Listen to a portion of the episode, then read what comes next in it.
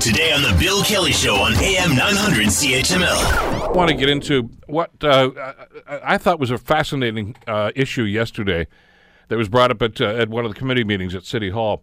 A pitch was put forward yesterday before Council to turn the booking responsibility for Tim Hortons Field over to Spectra. Now, that's that agency that does the booking for First Ontario Place. It's Cops Coliseum, whatever you want to call it, and, of course, for Hamilton Place. Uh, it's interesting because, obviously, these are people that are experts in that field, but there seemed to be some opposition to it on the committee level anyway yesterday. Chad Collins is the councillor for Ward five out in the east end of the city. He joins us here on the Bill Kelly Show to talk about this. Good morning, Chad. How are you today? I'm doing well, Bill, and yourself? Good, good. Listen, uh, just a, as a, a preamble to this, I mean, you know, the the, the, the stadium's up there. I don't want to get into the litigation between the city and everyone else there. That's something that hopefully is going to be resolved. But I, I think the frustration a lot of people are feeling right now, Chad, is not about that, but about the fact that that thing sits empty an awful lot of the time, and there is the potential to make money there. It it, it does, and, and there is potential, as you know, Bill. And, and um, you know, historically, stadiums certainly haven't been as successful a venue as arenas and, and other facilities along those lines. Um, you know, through the seventies and maybe into the eighties, we witnessed a lot of uh, of um, uh, music groups, um, you know, tour North America, and, and there was sort of that stadium circuit that they were on.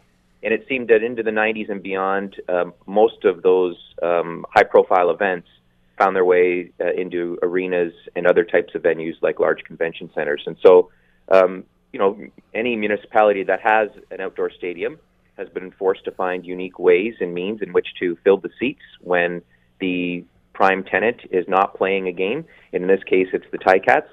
And so we've always had our challenges to to find, um, you know, someone to, to play or, or even to just to use the facility if it's not a concert.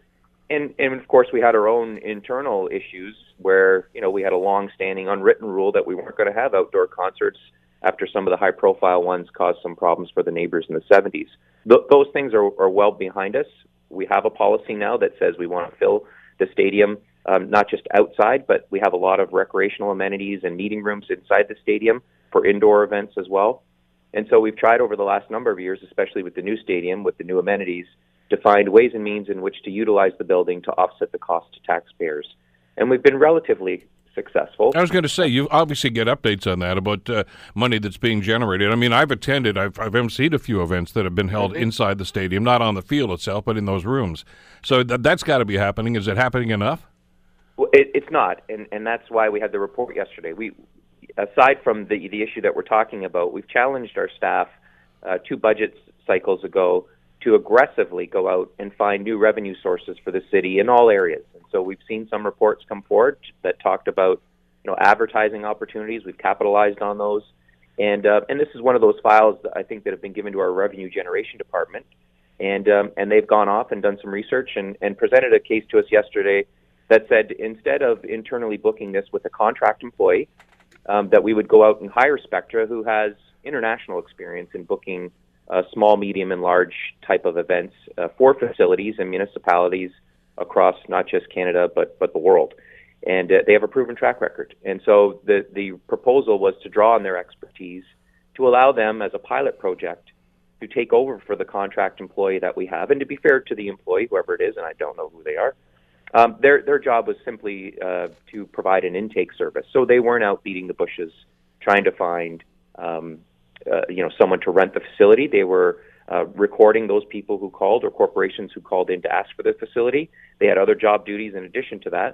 Um, but the proposal we had yesterday was a little bit different. It said that um, the, the contract employee's position is up, and there's an opportunity to draw on the expertise of, of Spectra, who, as you noted in the opening of the show, uh, provide those same services uh, for the uh, First Ontario Centre and the uh, Hamilton Place uh, facility.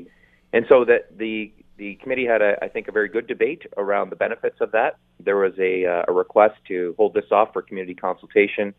So it's been delayed, uh, I believe, about a month, uh, and uh, in about a month's time, that report will be back in front of us. And, and I, I really don't see a downside to this. I, I'm all for community consultation, but I, I'm not certain what the opposition would be in light of the fact that we provide, and it's guaranteed in our contract with the TICATS, the city has hundreds and hundreds of hours at its uh, disposal to use for not just city events, but for community events. And, and as far as I know, from the information we received yesterday and have in the past, that uh, system and contract has worked fairly well. Want to hear more? Download the podcast on iTunes or Google Play and listen to The Bill Kelly Show weekdays from nine to noon on A M nine hundred C H M L.